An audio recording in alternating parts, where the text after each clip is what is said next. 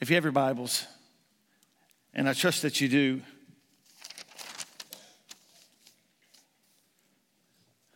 how was the youth convention? How was the youth convention? According to um, Aaron and Jake, it was awesome. They really enjoyed it. Maybe they enjoyed it more than the kids did. I don't know. Or maybe the kids are half asleep. I don't know. But it was really a good time. And, and I appreciate all those been willing to go and help them and assist them. And I appreciate Nadasha uh, girding up her loins and buckling her belt and, and hanging off for the trip and, and going to be with the kids. Uh, if you go to Job chapter 1, I'm going to start there. If you have lived any at all, you have made decisions that you have regretted, you have wished that you had not done things. Um, and I could ask you, what do you wish you had not done? Don't tell me, but what do you wish you had not done? You know, that new car is great till about the fifth or sixth payment. It's just great. Know, so proud of it. You're, you're, we live on a county road out here in gravel, and, and uh, after you get in, if you get a new vehicle and you go by out there about one time in the summer or whenever, uh, it's either covered in dust or it's covered in mud, one or the other. So you just make a decision. Everything's always going to look like it's been beat up if it's driven or used. But um, I wish I had not what? I wish I had not left my spouse I wish I had not entered into the affair. I wish I, I had I wish I had not done this or that, or I quit so soon. I wish I made better decisions. Decisions. Uh, I hadn't had that abortion. There's a lot of things that we have that we wish that we hadn't done. But the way that God is, is gracious and He's full of mercy and He's always willing to take us back. I, I love that song that we just sang. They could have sung it for another 10 minutes or so. Maybe some of you are going, well, really? But it just speaks to my heart. And the, the best part about that whole song is I envision, I want to get a video of this. Don't to take one real quick, but I envision the Lord coming to a place and coming to a door like a SWAT guy. I'm on the other side, I'm stuck, and nobody's there to help me. He just comes in, bam, kicks it open, and I go, yeah. And that's exactly how I envision when they're singing that song and, and the lie that he will tear down. When people said things and insinuate things that it's in a negative, a negative mode. Everything is about protecting us. He wants something better for us than what we ever really think.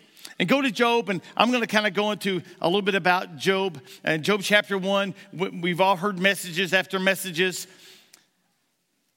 But really, everything everything in this story, although it started bleak and it talked about the history of him, and, and, and verse 5, it says that Job himself, uh, and it was so when the days of the feasting were gone that Job sent, sent and sacrificed them, sacrificed them, and rose up early in the morning and offered burnt offerings uh, according to the number of them all. For Job said, It may have been that my sons has, have sinned and cursed God in their hearts. And this Job did continually. He was paranoid about something happening wrong. And many times we have things that happen wrong, we, we're just paranoid about them. And it controls us, and we don't have any peace about anything in our, in our life. And then the chapter two, or read chapter one. Uh, he lost everything he had in verse 18. While he was yet speaking, there came another and said, Thy sons and thy daughters were eating and drinking wine at the eldest brother's house. And behold, there came a great wind, of the wilderness and smote the four corners of the house, and it fell upon the young men. And only I am escaped to tell thee. And Job arose and ripped his mantle, and shaved his head, fell down upon the ground and worshipped, and said, Naked came I out of my mother's womb, and naked shall I return thither. And the Lord, the Lord giveth and the Lord taketh away. Blessed be the name of the Lord. And he didn't sin in all these things. And it's horrible, all that he went through. Then you go to chapter two, and everything that he had, had ever done in his life was, was pro- prosperous and he'd been so victorious. And now all of a sudden everything's coming against him. So after he lost all his kids and the heartbreak and the heartache of that, in chapter two, Satan went that forth to, from the presence of the Lord and smote Job with sore boils from the sole of his feet to, to his crown. And he took him a potsherd to scrape himself. Where, where, and he sat down among the ashes. I'm going to slow down. And he said, and his wife said to him, Dost thou still retain thy integrity? Now I want to stop here for just a minute because he had lost all of his kids and then he had lost his health. But you know something that was more important to him than any one of the other two, and it should be to you this morning, is that he began to lose his wife. Not, not to her commitment, not to her heart with him, but she, he lost her emotionally. I, I couldn't imagine Wanda. I could not imagine her. If we lost our kids to some tragedy, and then I'd come down to sickness, and, and she would just begin to say, Well, what else? Just give up. And it wasn't in a negative sense, but that I would lose her. Because I, I could go imagine going to bed every night hearing, talking for two days about all the things we could have done.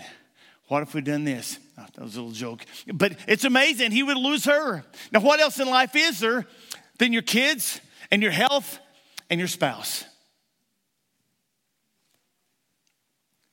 What else? What else matters? All the belongings he had was, was one thing, but when he lost his kids, that was the thing he was concerned about. Then he had his health, he was concerned about that. Then he lost, and since I think he lost his wife. Look at verse chapter 42. Chapter 2 is a, a God, back, God brought back this blessing in his life. Look in chapter 2, verse 7. And it was so that after the Lord had spoken words unto Job, the Lord said to, Eliph- said to Eliphaz, the Timite, my wrath is kindled against thee and thy two friends. You have not spoken to me the thing that is right of thy servant Job. Therefore, have taken to you now seven bullocks and seven rams, and go and go to my servant Job and offer for yourselves a burnt offering. And for my servant Job, pray for you. And my servant Job shall pray for you. And him will I accept, unless I deal with you after your folly and have spoken the thing right, and my servant Job. Let me, I'm going to cut through the chase here. Everything about Job's life he went through it showed, it gave him an opportunity to show who he really was. And although he went through about 38 chapters, 39 chapters, 38, I think, about trying to justify himself, and that there's not sin in my life, but there was this constant a, a, a reason to respond to all of his friends' questions about how innocent he was, and he was really a good guy. But then this, this chapter here, chapter 42, God began to deal with the ones who are making accusations. Has anybody ever come up to you when things have not went so good and, and began to question you? Something else will go bad and you begin to question why, why do you think this happened? Or why do you think the, the, the result of this is? And, and you begin to think that they're looking down on you. And so the Lord told them to make an appeasement to uh, him, to make a sacrifice, and go to him and he'll pray for him. But I'll look, I'll look in verse 10. And Job turned the captivity of Job when he prayed for his friends. Also, the Lord gave Job twice as much as he had before. Captivity. What was he captive to? He was captivated by the things in his life that he didn't understand. He didn't understand why he had the bulls on his body. He didn't understand why, why he lost 10 kids. He didn't understand why all the things he had was all taken. Why? And many times, week, day in and day out, week in, week out, we're at church and we have a captivated mind because of things. Things we don't understand and things that we complicate by more spending more time on them.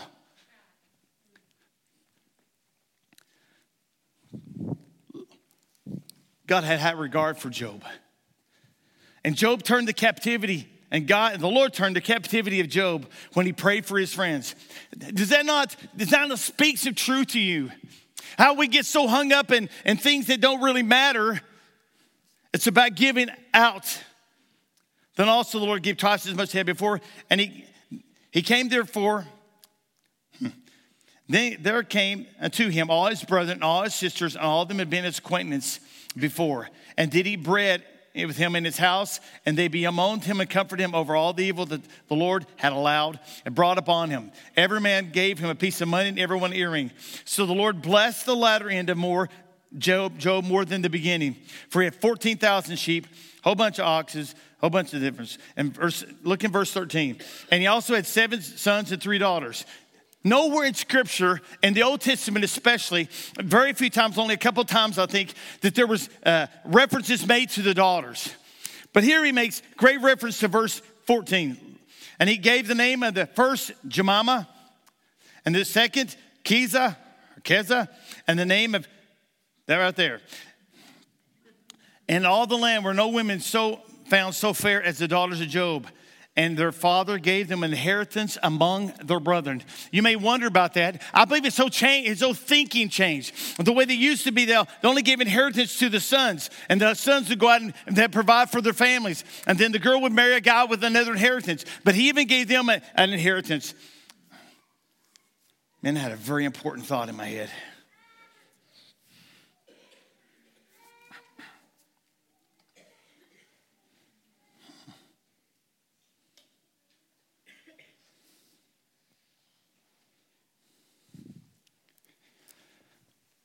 When I was uh, a lot younger, I was about, probably wasn't, maybe I was just married a few years. And I, I told this once before.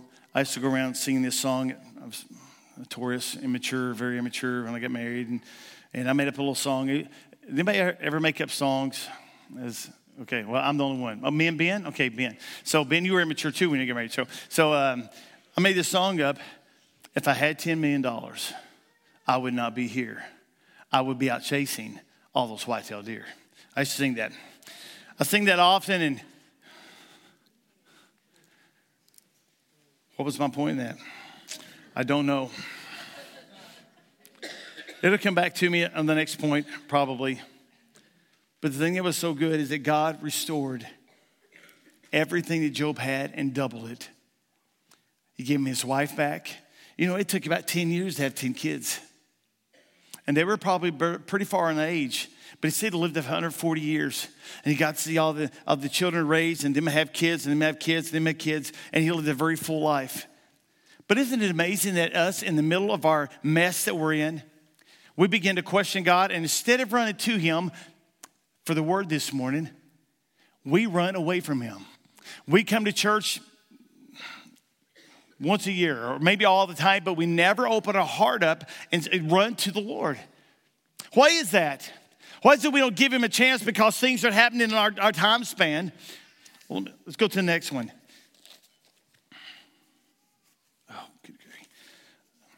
I'm going to skip the next one. It's about Joseph. And Joseph, with all the things he'd had, and he got sold into slavery, and he went, he got uh, brought into Potiphar's house, and he was falsely accused, and he, he got thrown into jail, and he was in jail for about, about 12 of the 13 years, and, and he served there. And finally, he, he gave um, great counsel to uh, the Pharaoh, and the Pharaoh brought him out and brought him into the kingdom.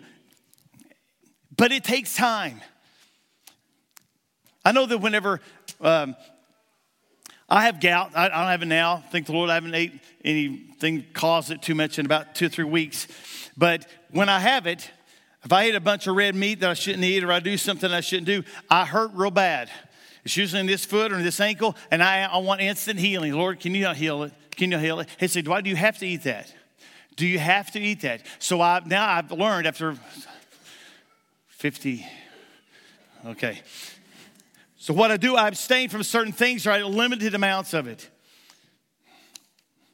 When we are delivered, we are the ones who reach other people. Man, one of the biggest things that people in, in church, and once we have a, an eye opening experience, we have an encounter, is that Satan doesn't want you, the one who have got this issue, this one who, who may have a, a problem with a variety of things in your life, but you finally get victory over this one thing, and then he always come back at you to try to take it away because he don't want you to be used, you don't want to use what God has given you to reach other people. Uh, examples like this.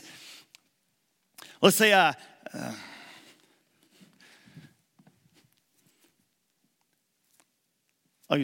let's say I'm a drug addict. And let's say um, I've got a terrible problem using, and and uh, I've used for a while, and I'm just I'm just damned. Uh, I'm just stuck, and and I can't get out of it, and I'll never be any different. And so I'm just going to live, even though it's just hidden for most people. I'm just going to live this way anyway. That's exactly what Satan wants me to think. When I got free from this thing, and I began to live in liberty I could then begin to reach out and tell other people what good thing this God has done in my life. Her hair's restored my life back, my wife back, my kids back, my work back. But for some reason, we think that we're the one that's a victim and that we're beyond help. You are the one, you are the one who God wants to use the most and so powerfully because of your, your freedom that you now have. What do you think you will be enticed with? Was it the, the thing of your past to take you back down that path? To think you, oh, I'm just, I'm just stuck this way. No, you're not. You're the greatest threat to the enemy. You are the greatest threat to the enemy. Your testimony, your restoration. God gave Joseph everything at his fingertips he had, but the thing he didn't have is he didn't have his family. And all the times that Joseph went through his things, he always retained his integrity. He was always a man of, of character. And then he got his family back in the, in the last of Job. And I want to read this, I want to make this one quote to you. Uh, Genesis 41, I believe it's 41. It doesn't matter where it is, it's, last, it's chapter 50. He said, What you meant for good, God meant for, what you meant for evil, God meant for good. How many times did the enemy cause things to happen and sticks a monkey wrench in, just does things to try to disrupt the flow from working in our life. And he gets us all upset. We panic and we throw in the towel. Joseph never did. Man, I got. Let's come here and stand for just a second.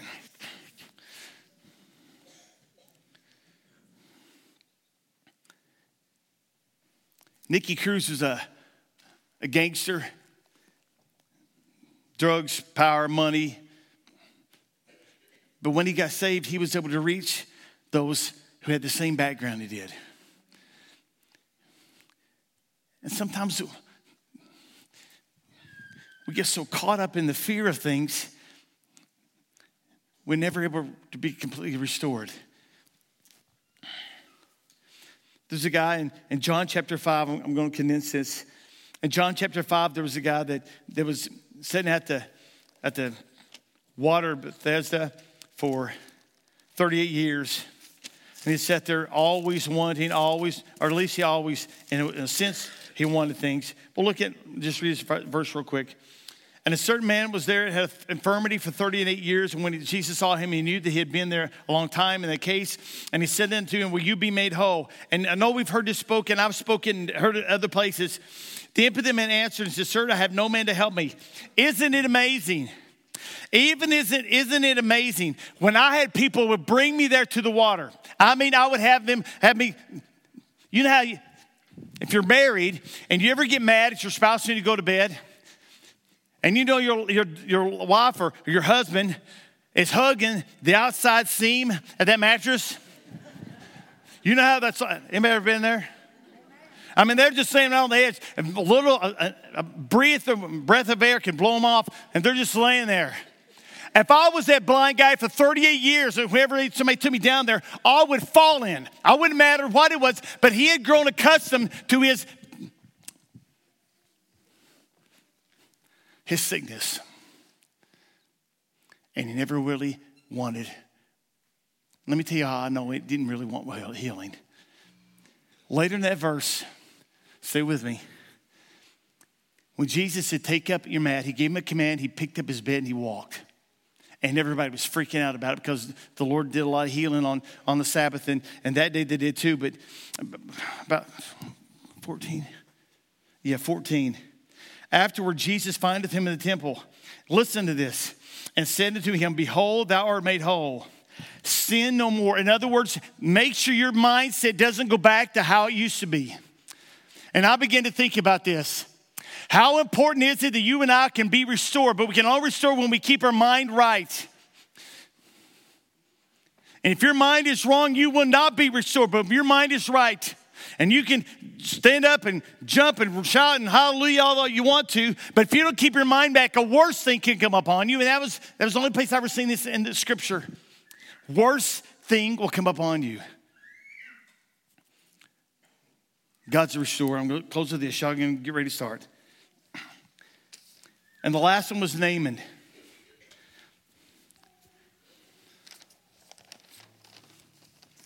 Naaman. Naaman went to the man of God and he expected him to come out. He brought his horses and helpers and all the money and all the changes of clothes. And he was all excited. And he showed up there. And, and Elijah just sent a word out. Sent a word. Did you know you don't have to have a message in church? You don't have to have somebody come to your face and confront you about your issue. If you can just take the word when it's spoken, you apply it to your heart. You can be set free instantly. But you've got to be willing to embrace the restoration. See, he got mad. He said it wasn't fair. Could you imagine going hundreds of miles? He could have went home without his healing.